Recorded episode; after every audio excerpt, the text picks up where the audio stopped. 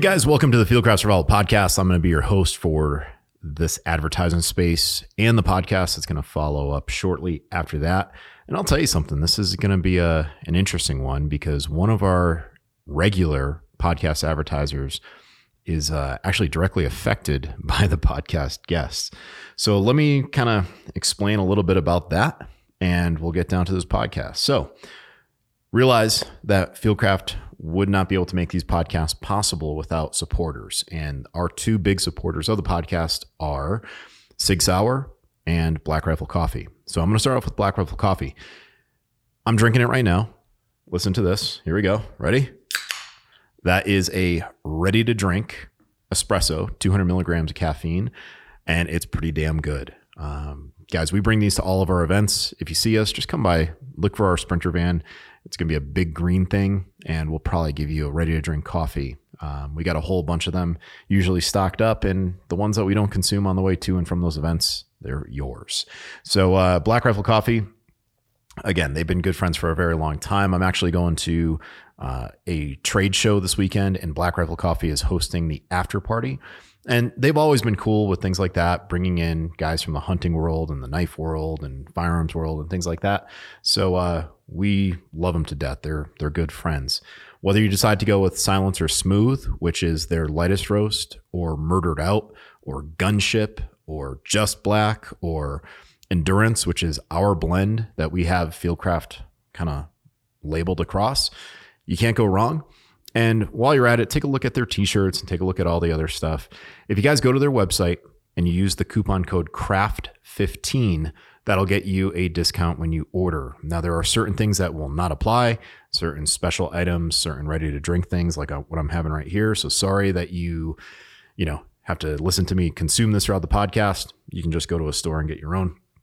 But uh, guys, that 15% off, it'll save you some cash. Now, the other podcast sponsor I want to recognize is Sig Sauer. And as I said at the beginning of this advertisement base, the guest that we have today is Bill Wilson of Wilson Combat. So check this out. If you guys are used to shooting the 320 or the 365 and you like the idea of having those removable fire control units, right? I love the idea. I think it's freaking awesome. Um, I love the idea that you can take one fire control unit and have four or five different grip modules and you can accomplish having different size firearms with different size frames and grips. Well, Wilson Combat actually makes a really damn good one for the 365. Now, guys, I have long fingers. I don't have a big fat fingers. I've got like a big grip radius, so I could shoot, you know, large frame pistols very well. When I first grabbed the 365, I'm like, okay, I can hold on to this thing, but I wished it had a little bit more of a diameter to to get my fingers around.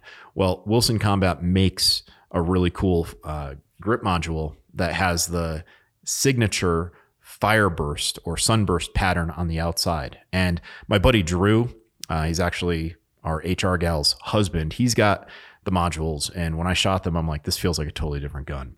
Now, aside from Wilson Combat's grip modules, you guys should go to sigsauer.com and take a look at all the different accessories that they have. Uh, I've been slowly building up a Sig Tread pistol, customizing it to my liking, and it's a great platform. It's been super reliable. Um, and I'll tell you, there are other things that SIG makes that you might want to check out. Keep in mind that they just won the new contract for the squad automatic weapon. Uh, I think it's called that. I don't know. I'm not a military guy, but the new machine gun for the military.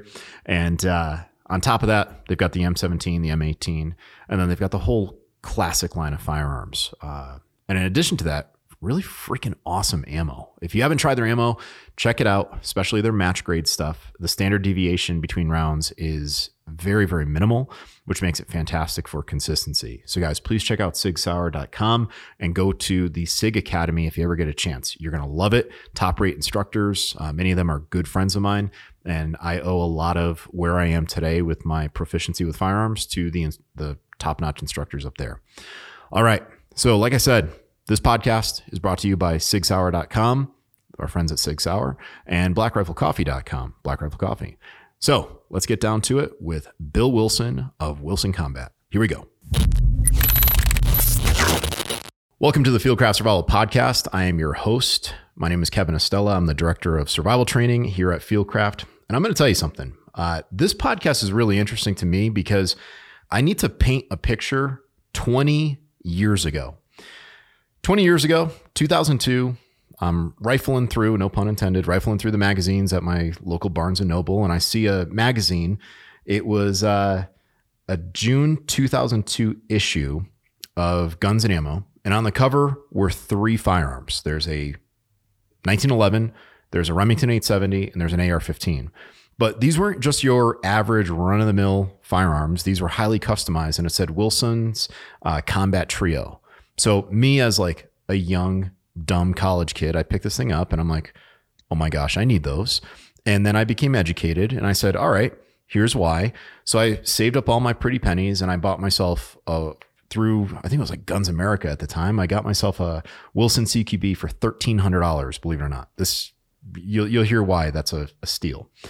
So over the years, I used it and stupidly I sold it. I don't know why. Again, struggling grad student, maybe. I don't know why I got rid of it. I regret that to this day, getting rid of that gun. And then I bought a whole bunch of 1911s and I had friends customize them. And, you know, I, I added parts there and here and there, but it was never to the same quality that CQB. So now fast forward to 2000, it's the middle of the pandemic. And I know that I'm going to Gunsight on the Jeff Cooper Memorial Scholarship. And, uh, I was like, well, I can't just show up to Gunsight without a 1911. I need a good 1911. So my good buddy Mike Romano put me in touch with this guy who's like, hey, I've got a friend who has one exactly like you're looking for it, and he'll sell it to you. So he sold it to me. Since then, I've been to Gunsight with that gun multiple times. I've won multiple awards at Gunsight with that pistol multiple times. Uh, it just recently broke 3,000 rounds. The thing is slick as all can be. And all I got to say is that gun is easily one of my favorite favorite firearms that I own to this day. So now, here's the reason why I'm telling you this story. The man whose company built that gun is on the podcast with me. We are going to talk to today Bill Wilson, who's the founder of Wilson Combat. And unless you've been living under a rock for I think Wilson Combat has been around since the late 70s. Uh, you've definitely heard of Wilson Combat for their magazines, customization to AR 15s, to 870s. Now they're even branching off into different firearms platforms Beretta, Glock, SIG, you name it. So on the podcast today, I have Bill Wilson. Bill, how are you, sir? I'm doing good. How are you doing? And, and uh, hopefully the audience is doing well today. Oh, I'm doing just great. I'm I'm highly caffeinated right now, and I know that you're uh, a Southern guy, and I'm from New England. So if I'm talking way too fast, just let me know. okay. So, uh, for the listeners, kind of want to paint the picture of your background. Now, I've, I did a little bit of homework myself.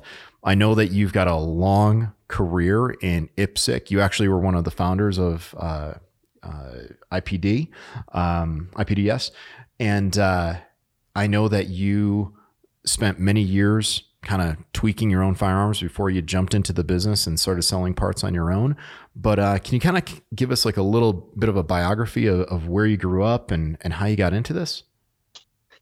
Well, first off, um, man, I've been interested in guns since my earliest memories. You know, uh, I mean, dad got me my first rifle when I was about eight years old, and it's all been either uphill or downhill from then, depending on how you look at it. Um, but what got me really into the uh, serious firearms business was I started out as a competitor, and like all competitors, you know, we think that we can buy success, and we think, well, if we had a better piece of equipment, we would do do better. You know, when actually in reality, if we just practice more and burn more rounds, we, we do better. But uh, anyway, I had uh, a cup. You know, first off, I had a gold cup that I just bought a a welded up extended thumb safety from from a old friend Jim Clark, and put that on there and and beveled the mag well myself, and that's all it had done to it. And and it was it was a good gun, and I did well with it. Um, but then you know, got to have something better. So bought a government model, sent it to a big name pistol smith of the time. You know, this is you know we're talking um, 72, 74 ish, right in there. Um, gun came back. I wasn't you know, at all impressed with it. So then I slow learner. So I, I bought a second government model, sent it to another big name gunsmith, and and it it came back even worse. And so you know, my background uh, grew up in a in, in a jewelry store environment. My dad was was a watch and jewelry maker, and and I'd went to watch and jewelry making school. And so though, well, crap, if I can if I can make a clock part, you know, and fix these watches and make jewelry, I can surely work on a 1911 pistol with all the big pieces that's in there. And so that's kind of how it started. I built a gun for myself, won a few matches with it. A buddy says, build me one. He won some matches with his too. And next thing you know, I'm in the custom 1911 business. You know, I think the 1911 is one of those firearms with such a long history. I mean, people love it for the the aesthetic of it, right? The overall shape of it. Um, people love it because you do have to treat it like a like a baby, right? Like you can't just use and abuse it. I mean, a, a really well made gun is going to run forever. Your CQB has been flawless for me, um, but you know, I think people like it because of that tinkering factor. But one of the things that I I know happens frequently is people will make mistakes when they try to modify a 1911. And originally, when those guns first came out, you know, they had such loose tolerances. And now to achieve better accuracy, you're tightening those tolerances and stacking them. But what would you say are some of the cardinal mistakes where if you pick up someone's gun and they say, Hey, Bill, take a look at my 1911 that I built up. What would you say? Oh, you shouldn't have done this. You should like, are there any that really stand out? Um, there's two, and they're and they're critical to the function of the gun. Uh, one we see the worst uh, is somebody cutting the feed ramp way too far forward to where the barrel either doesn't have any step from the feed ramp to the throat of the barrel, or mm-hmm. it's actually overhanging the feed ramp. You know, that's an absolute no go. You know, I mean, there has to be a about a 30,000 step from the top of the feed ramp to where the bottom of the barrel is if you want it to feed reliably because the barrel actually lifts up a little bit out of the barrel seat as it's as the gun's functioning. You don't want the bullet catching on the bottom of the of the barrel throat. So that's that's number one thing we see. And number two is people have no idea how to, how to fit an extractor, and the extractor is the most important part in the whole damn gun. You know, they just buy an extractor and stick it in there and expect it to work, and that isn't necessarily the truth. I mean, there's better quality stuff on the market now than there ever has ever been, and your odds of you know just buying an extractor and sticking it in there and the gun working is better now than it was back in the old days when all you had was Colt or Springfield Army or you know USGI. But uh, that's that's two that's the two biggies we see. Hmm. Now I know you guys sell the, your bulletproof extractor, and you know I've I've seen many custom gun shops just stock those for whatever model 1911 comes in. But if we were to just take like a stock like mill surplus 1911, if you were to say, look, uh, here's how we're going to make this thing perform. I, I, mean, there are a lot of folks out there that want to take a, a bare bones gun and make it into a, a like a race machine, but I mean, that takes a lot of work. But if you had to recommend a handful of modifications to instantly improve performance, what would those be?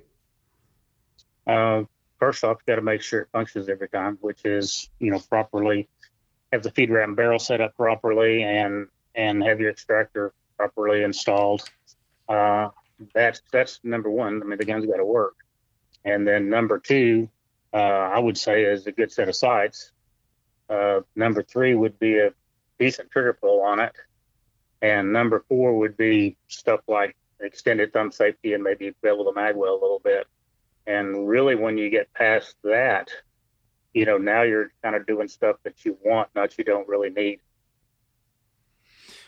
Yeah, and you know, I think that that point that's where you can get into like the the custom checkering. You can get into all of the the different grip panels. You can get into flared magwells and things like that. Um, you know, it, it's interesting just how far you can customize a 1911. I mean, where all the checkering takes place and, you know, dehorning and things like that. I mean, it, it's, it seems almost endless. Um, you know, I think an argument that has to be made and it just needs to be brought up is when people say, okay, a three thousand dollar firearm. Why would I? Why would I get something like that, right? Or a five thousand dollar firearm. Why would I get something like that?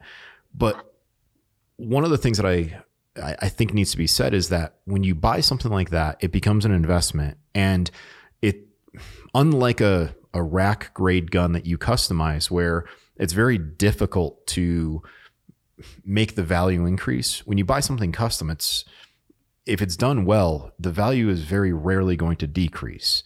Um, I mean, your guns. I mean, from that CQB that I I have, I think it goes all the way up to this. Uh, is it the tactical super grade? Is the the top of the line for you? Yeah, that's that's well, unless you you know want embellishments like you know hand engraving and things like that. Right, right. So I, I would say that when you're buying something like that, it, it really does become an investment. And you know, I know a lot of my friends say like never sell guns. Well, if you ever had to, right, then you'd be better off selling something that is custom that's still going to serve you the entire life that you have it than something that you buy inexpensive dump a whole bunch of money into um, you'll never get that that money back um, now let's talk about the the 1911 just for for a second and then i want to move on to your your ars and your shotguns and whatnot a friend of mine told me a while back he said that you were in an interview and you said something about the 9 millimeter 1911 variants that are out there um, do you have a preference for caliber? I know on one of the interviews I saw with you, you said you're not a fan of 40 Smith and Wesson or 10 mil, but do you have a preference for for nine millimeter 1911 style pistols over 45? Uh, be honest with you, other than troubleshooting a customer problem gun or something like that, mm-hmm. I haven't shot a 45 in years. I no mean, kidding. I, I pretty much shoot nothing but nine millimeter. We have a we have a little local shooting group that you know it's anywhere from six to about 15 guys show up to shoot on the weekend here at the ranch and uh, we all shoot nine millimeter makes picking up brass sorting brass a lot easier you know um, it's just you know whether we like it or not nine millimeters the caliber of the world. Very very interesting. I would have sworn that you were dyed in the wool 45 guy all day but you know you learn something new every single day.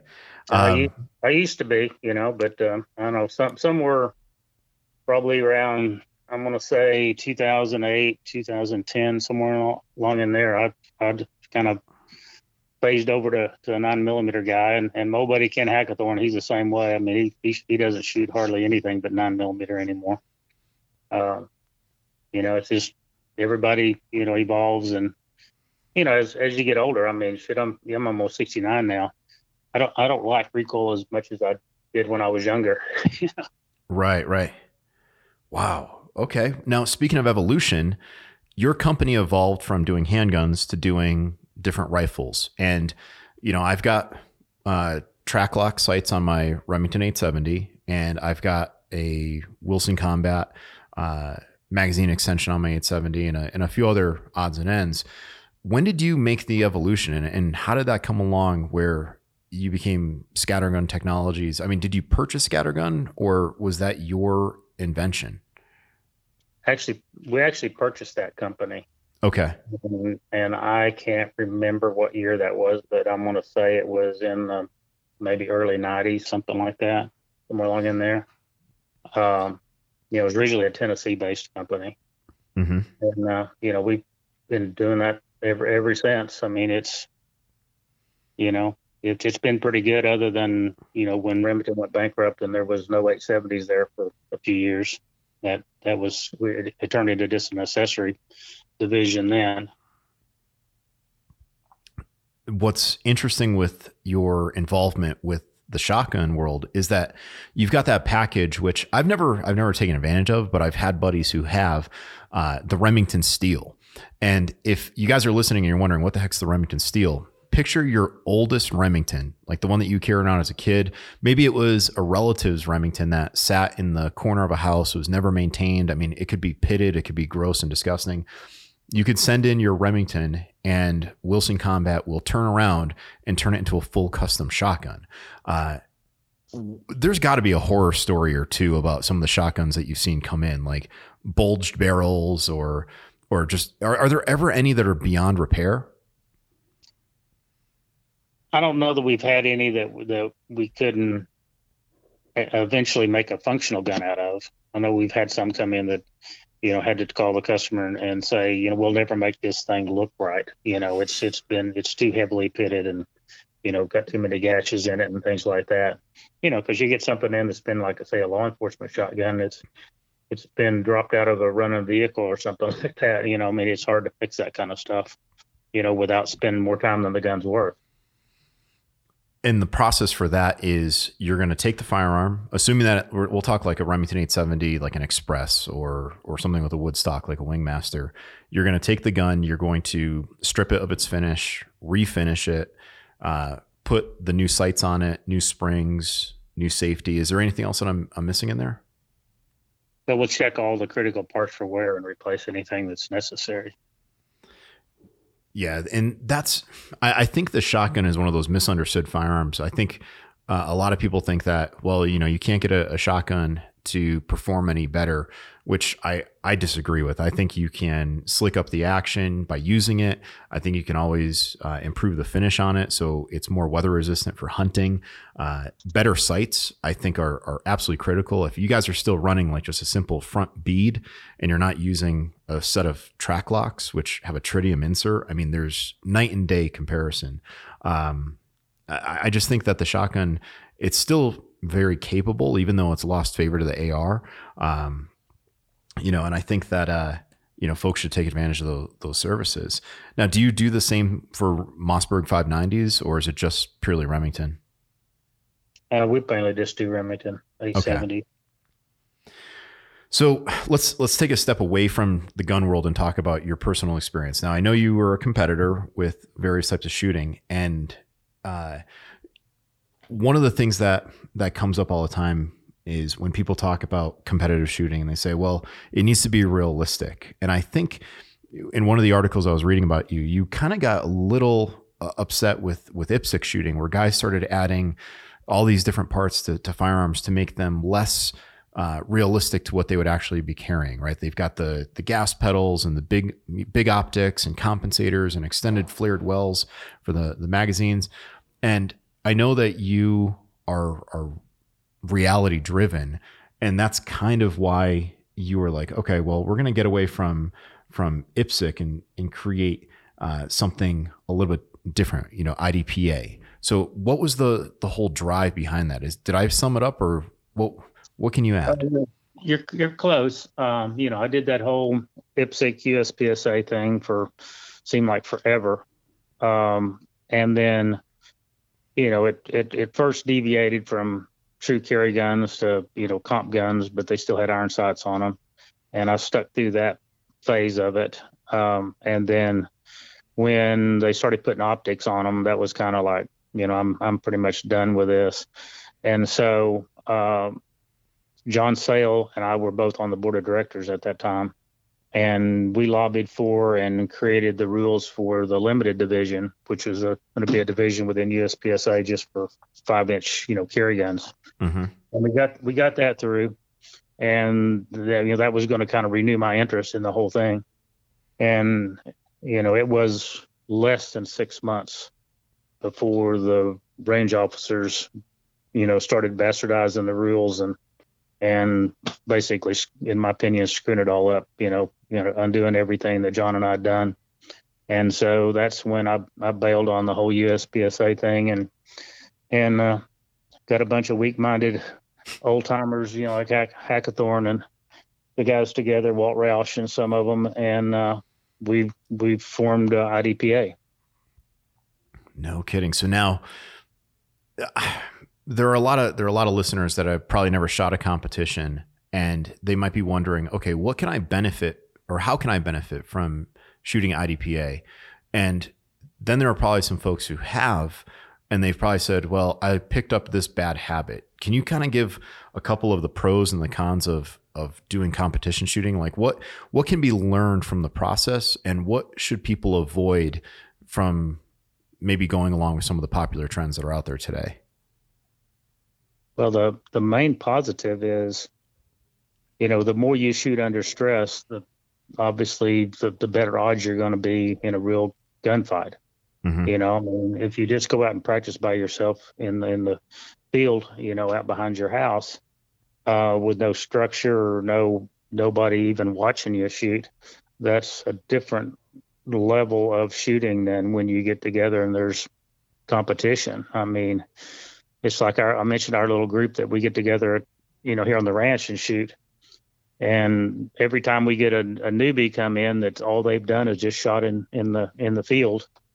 Um, man, it's a real eye-opening experience for them. I mean, even just our little informal competition we do here on the ranch. I mean, it's you know they're just like, you know, they just completely fall apart, and they think you know they think when they showed up there they were going to show they were going to show us all how good they were, and they you know then they end up finishing last place. You know, um, so not to to get off track here, mm-hmm. but it, the main thing you're going to going to get from competition is honing your skills.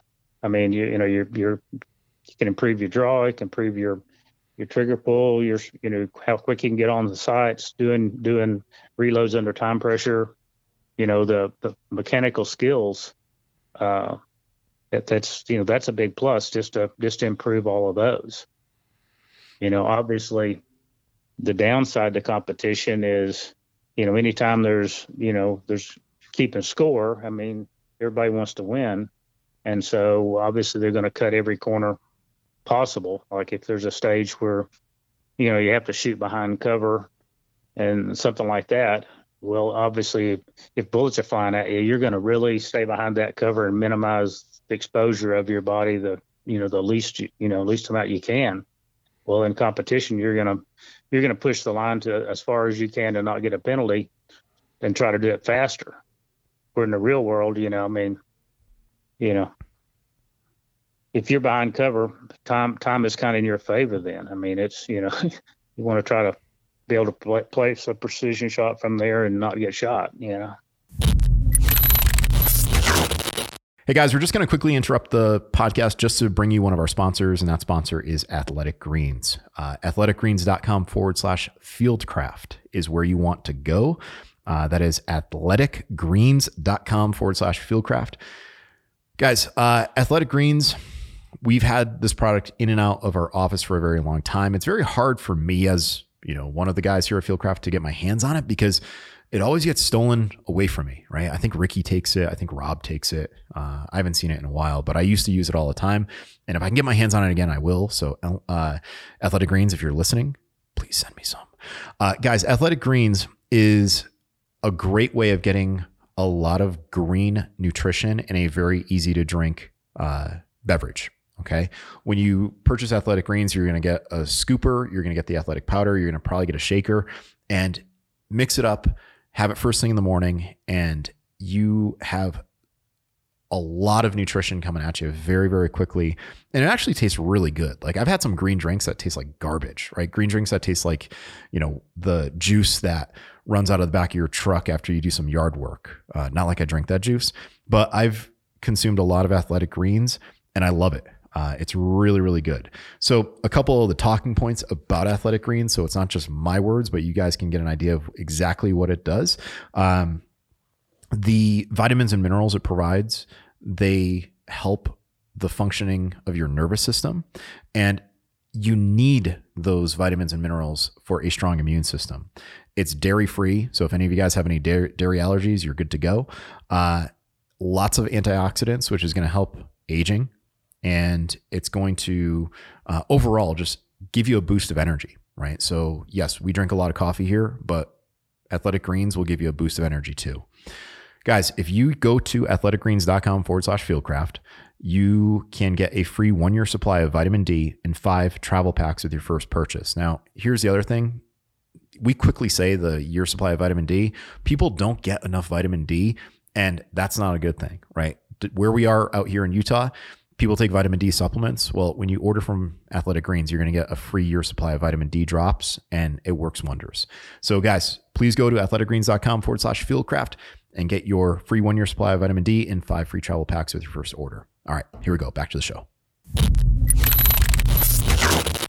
Yeah, I think with with competitors, obviously, for the real strict competitors, they want first place, but you know the real competition is with yourself. And you know, this past weekend when I was at the the Gunsight alumni shoot, you know, they said this course is going to challenge you guys. Now you can burn it down if you want and go for time on stages that have no missed round penalties, but realize in reality that every one of those missed rounds has a lawyer attached to it. You know, and there were some stages, right? I think we shot 10 stages uh, at, at Gunsight.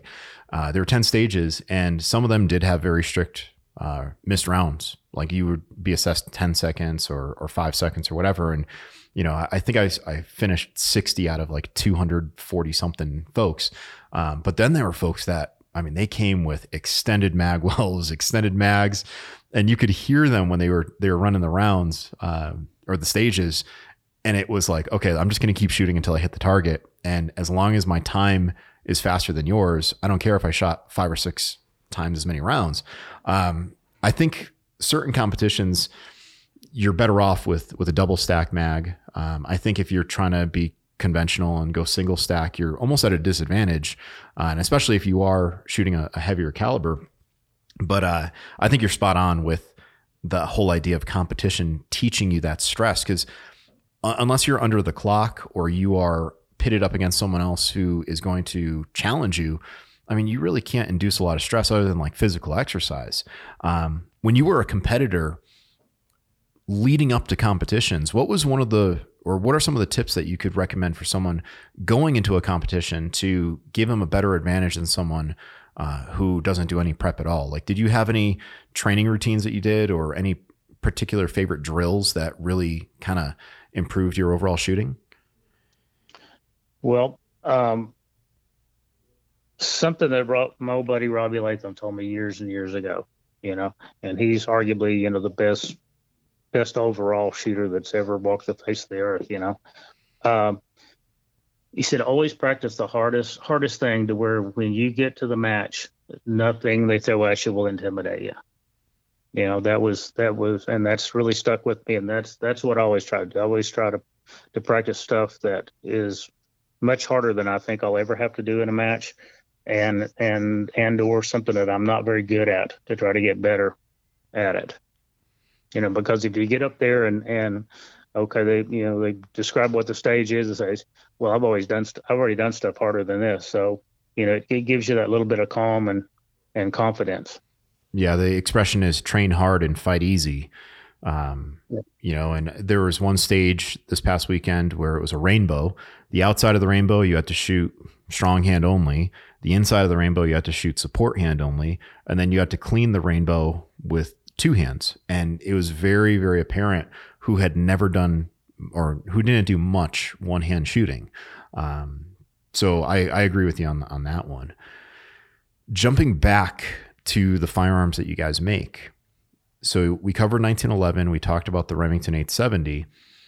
Somewhere in the 90s, maybe it was around the LA uh, bank robbery that took place, there grew the demand for police officers to transition from the Remington 870 and 12 gauge shotgun platform to more of a patrol carbine. Um, you guys, at some point, and I know it was definitely by June 2002 because I have the magazine, um, you started customizing AR 15s. Um, how has that been? Are they your top seller now, or can you kind of talk us through your the AR-15s that you guys offer? Well, we don't really customize ARs. We we build them from scratch. I mean, we build almost every component in them right there at our plant in Arkansas. Mm-hmm. You know, all the all the barrels and receivers and most of the bolt carrier groups and all that's all made right there on site. Um, I mean, there we have custom features on them, but you know, as far as we don't have customers send their AR in and we work on it. We we don't we don't do that like we do on 1911 handguns and, and Glocks and things like that. Uh, so we're actually an AR-15 manufacturer, and and during the the panic from you know all the riots and all the un- unrest and everything that that went on, you know, in late 20 on in, you know, to most of uh, 21. Um, I mean, we were probably 60% of our business was, was ARs at that point. But, you know, as anybody tell you now, the AR market's pretty flat right now. So it's not a, it's not a huge part of our market right now. Fortunately, handguns are still booming. So that's what we're busy focused on building, building handguns. And, you know, we started out talking about 1911s. Mm-hmm. I just want to throw this in. I was talking to my old buddy Dave Williams at Springfield Armory this morning. He's, you know, been the custom shop manager there for years. And uh, we were just talking about we can't believe the demand for single stack 45 1911s right now you know? Uh, what do you attribute that to? Uh, he, he made this comments like you would think by now everybody would have two of them, you know? Um, i don't know. It's you know it's one of those deals that you know, and, and I was talking about one of my friends at Kimber, same thing. They're just they're going balls to the wall on their single stacks, and uh, that's the same thing with us. I mean, we're still selling lots of X9 series double stacks, but you know, the demand for single stacks is still extremely strong. Uh, you know, I don't understand the firearms industry sometimes. Like back in the day, I had a Beretta 92 92FS, and I love that gun, and and I carried it because you know Martin Riggs had one, and and John McClane had one. I mean, if you grew up in the the 80s and the 90s, all your action hero, you know, heroes, they all carried the Beretta 92FS. I don't own one currently, but that's one of those guns where if I see a good deal on one eventually, I'm probably going to pick it up just to have as a as a collector piece and the occasional shooter on the range because I enjoy firearms. But I don't I don't understand the trends trends either. Um, what's interesting with your your ARs is you're not just offering 223 and 556. I mean, I'm on your website right now just kind of scrolling as we're as we're talking here and you've got 204 Ruger, 223 Wylde, 22 Nosler, 224 Valkyrie. I mean, 6 millimeter ARC. I mean, you've got I mean, you've got so many. You've got the 350 Legend, 458 SOCOM. I mean, 300 Blackout, 450 Bushmaster. I mean, my gosh, all of these are available through you guys, all, all custom guns. Um, you know, it's not just the the high capacity ones, or I should say standard capacity, but you've got some big bore AR-15s like the 458 SOCOM. Um, have they been pretty popular with hunters? Actually, the the 458 SOCOM is is a, an extremely good seller. Mm-hmm. I mean, it, it's it's you know just uh, stayed popular for years and and that you know even though it's not a SAAMI approved cartridge, you know there's still you know a lot of demand for it, and a lot of different companies like like Underwood, for example, and and uh, I think uh, maybe Gorilla and different ones they they load 458 SOCOM as as we do ammo wise. Um, but I mean, we we build more different calibers of ARs than anybody in the in the business. I don't think there's I don't think there's anybody else out there that that even offers half the number of calibers that we do. And I'm looking, I didn't even get to the AR10, right? AR10, you've got uh, 243, 260, 308, 338 Federal, 6.5 Creedmoor. I mean, it's unbelievable what you guys are able to to get out there. Um, I think an interesting segue is to this talk of caliber and, and ammo. You guys just bought Lehigh Defense. Yeah, uh, took possession of it on uh, January the second. So, so what what is that going to offer? Uh, well, the actual Lehigh Defense um, is a projectile manufacturing company where we make we make the bullets. Uh, then then the bullets ship out to uh, either OEM customers like you know Black Hills and Underwood and Gorilla and Ultimate and different companies like that, um, or they ship to Wilson Combat to load ammo at our ammunition plant in Arkansas, and all the bu- retail bullets are distributed through Wilson Combat. So you'll have all of the um, all the bullet heads to support all these various calibers, right? Like so, you'll have the one for the 450 Bushmaster and 260 Remington. These are all going to be available through through Lehigh. Yes, yeah, we've we've got a pretty extensive product line already, and we're busy right now with a new new product line to to fill fill a, a kind of a niche we feel like we're not, we, you know, the kind of a hole in our product line. We're working on that right now, but um, you know, like I mentioned to you, you know, before um, before we went on air, you know, we're just uh, uh, in the process now moving the plant from South Dakota to, to Texas, and uh, that's going to be complete by the end of the month. That is three three semi loads of machines showed up this morning. Matter of fact, moving moving a bunch of that stuff to Texas. So, you know, all the bullets will be made in Texas. You know, starting by the end of the month. Man, and I mean, we haven't even started talking about the accessories that you guys have aside from all all the bullets. You've got suppressors, custom leather whole bunch of range gear. Um, one thing I want to talk about real quick because I'm I'm staring at it right here, and a, a good friend of mine has one. Your Sig Sauer uh, 320 grip modules. That's not a standard Sig Sauer grip that you're modifying. Those are are those molded by you guys? Yeah, it's it's it's a you know brand new brand new module. Oh, and, and it's it's just laser etched. No, no, it's molded that way. Oh, it it's, is. It's all our our tooling, you know, and and it's and it's made by one of the same molders that molds the the Sig Factory module. One of one of our our employees here, our HR gal, uh, Sarah, her husband let me shoot her 365 uh, pistol, or let me shoot his 365 pistol with that grip module. And immediately I notice a difference when you grab onto that thing. It's got a little bit more uh, circumference to it, so it's got like for for bigger hands, it, it, makes it way more friendly. It actually feel it it totally changes the feel of the gun. Um, now you guys are offering those for the 320 and the 365. Um, I mean, what do you think of the the 320 as a platform? I know you guys work on them, and I know you, if any if I'm going to ask anyone about their their opinion on something, I want to ask you. I mean, you guys are putting your name on the 320, so what are your thoughts on the 320? Just out of curiosity. Oh, I think it's an excellent, excellent pistol. I mean, as as far as polymer striker fired guns, it's you know it's my favorite. Uh, it's it for me. It's much easier to shoot than a than a Glock, and uh, you know you can get good triggers on them. I mean, they're they're obviously reliable. The military wouldn't have adopted it, um, and they're typically pr- a pretty accurate gun. You know, the the, the pistols that we do in collaboration with SIG, you know, basically they just send us in, you know, um, components that's got the, the ID machining done, and then we do all the exterior machining and the finishing and assembly and everything on the pistols. I'm not seeing any of these SIGs with uh, red dot red dot capability, but you guys do sell those, right? Oh yeah, yeah.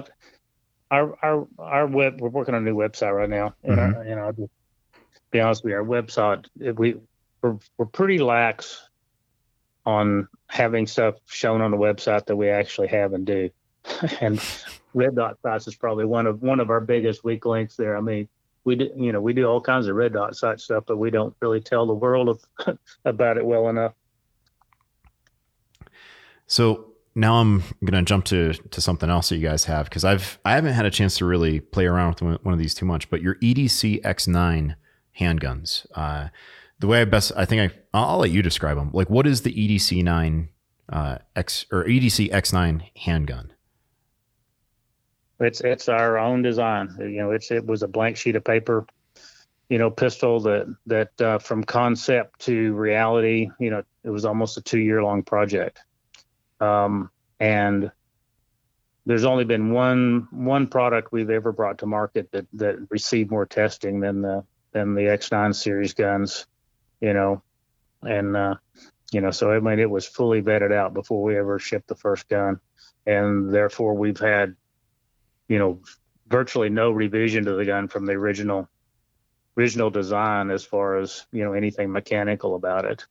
Uh, we you know we've evolved to different variants, obviously, but they all you know they all have the same in, internals.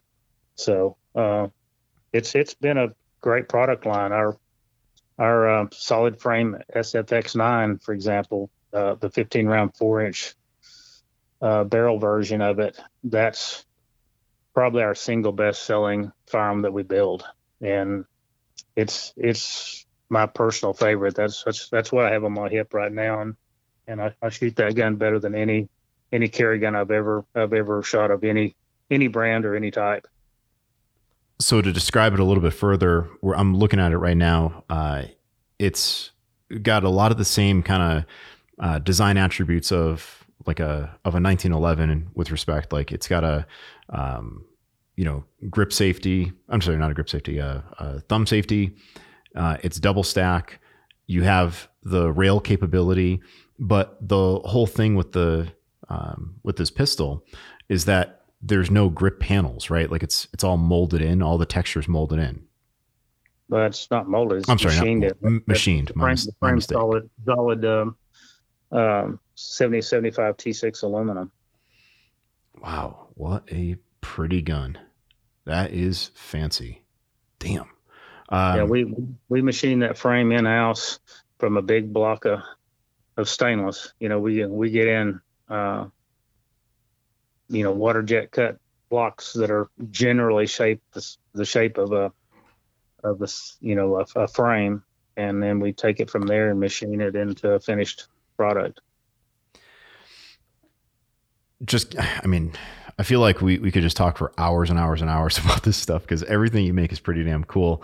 I want to talk about your magazines real quick and then I want to get into something else. But with your uh, with your pistol magazines, I think that's an area that a lot of folks don't think about when it comes to reliability. You know, they might buy a 1911 from any number of manufacturers, right? You mentioned Springfield, Kimber, you mentioned a few others. And you know, they come with decent mags, but they're if you were to say, "Hey, what are the best mags out there?" I've got the the 500D mags. Uh, that's what I run run through my gun. And when I did the the research on them, it, it seemed like there was nothing better that was out there. Um, and I know that it, depending on where you are, your mags can get jammed up with that moon dust kind of ultra fine talcum powder sand, and it'll just screw with reliability. What are some things that folks should need should know about magazine reliability, and what are some ways that you can kind of ensure that your magazines are going to work when you need them to? Okay. Um, first off, I'm gonna I'm I'm gonna I gotta throw in a, a little you know commercial here. Yeah, yeah. Uh, we we you know we also have Chip McCormick Custom, you know, and mm. and you know that company was always our number one competitor on magazines, so we ended up buying that company, so we didn't have any serious competition anymore. Oh, you're talking and about those so, those power mags? Yes. Yeah. So I mean, we we offer the Wilson Combat mags as well as as all the Chip McCormick Custom mags. So between the two brands, you know, you, you can buy the best best 1911 mags on the market. But um, to your actual question of you know what you know what to do to maintain them. Um, first off, uh, in general, mags with with polymer followers will will eat more dirt than ones with metal followers. You know, in in in general, um, not lubing them with you know with with a wet lube will help. You know, if if you're having to, to use them in that environment. Um, you know, and and keeping keeping reasonably fresh springs in them if you keep them loaded all the time. You know, I mean, if if you're going to keep the magazine fully loaded all the time, you really need to change the springs every year.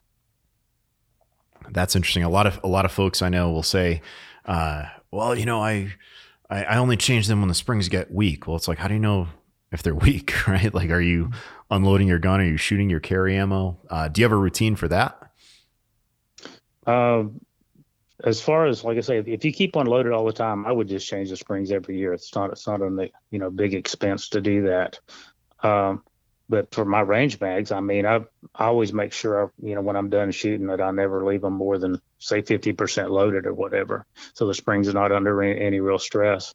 And I I don't know that I've ever ever changed a mag spring on my on my range mags. So I mean, obviously, your company has done so much for the 1911 world for firearms customization. Like you, you set the bar in, in a lot of different ways. What's next for you guys? Like, are you thinking about doing uh, non-gas precision rifles, or do you do you have any plans for anything that's going to really shake us up? Well, actually, uh, as far as the rifles are concerned, uh, we we bought the the NULA project, you know, um, you know, ultralight NULA rifles from you know Melvin Forbes from West Virginia. We we bought that project back in, I think, May or June, something like that. Mm-hmm. And so that's what we're working on now. We're working on making a few minor improvements to the product and getting that product online. No kidding. So you guys are going into that that arena too. oh my god.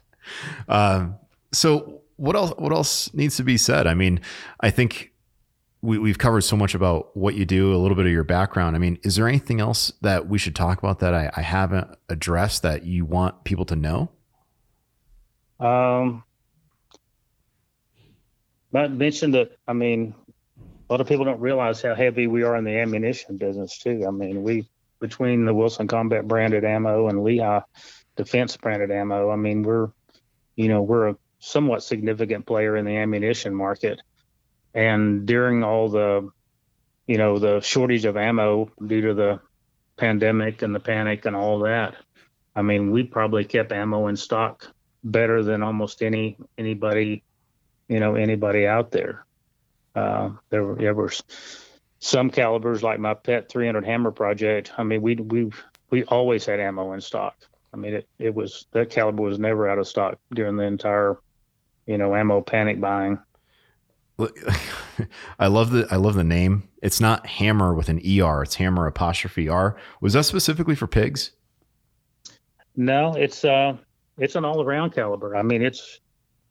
I think it would be the ultimate patrol carbine uh, for law enforcement because I mean, you got you know a gun that's the same same size, same same ammo capacity, everything as a five five six. That's that's got a you know, you know a tremendous amount more uh, terminal performance. I mean, you know, you're going from, you know, shooting something that in a 5.56, you know, typically 55 to 77 grain, you know, 224 diameter bullet to, you know, you're shooting a, a, a 30 caliber bullet that's anywhere from one 110 to 150 grain out of the 300 HAM'R, and uh, you know, just a lot a lot more killing power there. I got to look into that. well, Bill, thank you so much for joining us. Um, guys, like I said, I, have been following Wilson Combat for a very, very long time uh, from that first magazine in June of 2002 through buying a Wilson to stupidly selling it to having one that I'm super proud of now. And you know, I'm I'm definitely going to continue being a, Wilson Combat fan. Uh, if you guys are interested in customizing your guns or improving them, please take a look at their site. Uh, they really, really are setting the standard, and uh, you know, it's really cool to be able to finally talk to to the man who whose company inspired me all those years ago to to break out of just the regular uh, factory or semi-custom uh, interest in doing the deep dive and getting something custom that has proven to be a hell of a performer. So, Bill, thank you so much for joining us. Uh, what what are the websites? Where can people find find you guys? It's uh, wilsoncombat.com. Okay, and you guys have an Instagram uh, presence, and you know, uh, if you guys are uh, ever wondering, give them a call, email them. Uh, they are very good at with customer service too. So, Bill, thanks yeah, so much. We, yeah, check us out on the YouTube because we've got a, a you know a tremendous amount of, of video on YouTube. Awesome. Well, thanks so much for joining us, Bill. I appreciate it.